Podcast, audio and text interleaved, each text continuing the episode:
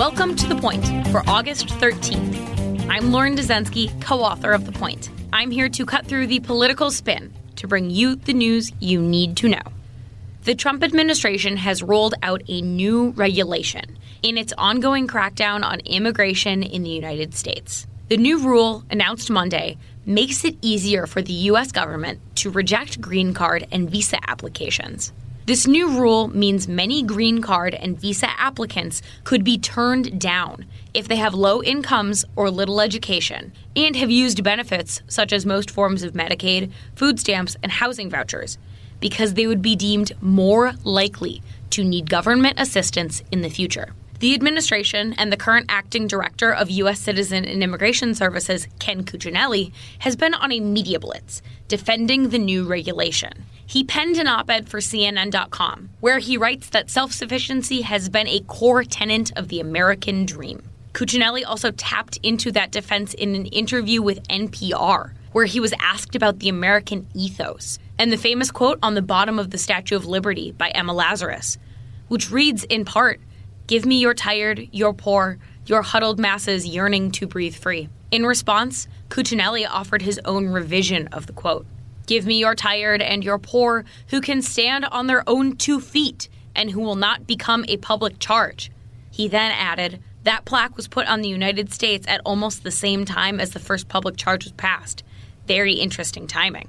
Just for clarity's sake, public charge is a term U.S. immigration officials use to refer to a person who is considered primarily dependent on the government for subsistence. In general, under current regulations, legal permanent residents with green cards cannot be denied U.S. citizenship for lawfully receiving any public benefits for which they are able. Cuccinelli was later asked whether the new immigration changes would merit removing Lazarus's original poem from the Statue of Liberty's pedestal. He said he does not think, by any means, we're ready to take anything off of the Statue of Liberty. Which brings us to the point. I can't see the future. But I reckon when history books are written about the Trump administration's immigration policies, more likely than not, this spin on Emma Lazarus's famous poem will be included. And that's the point for August 13th, 2019. Thank you for listening. For more updates throughout the week, including our Sunday night campaign edition, subscribe to the Point newsletter at cnn.com slash the point. If you like this audio briefing, you can get it on Google Home or Amazon Echo, or subscribe on Stitcher or Apple Podcasts or your favorite podcast app so you never miss an episode.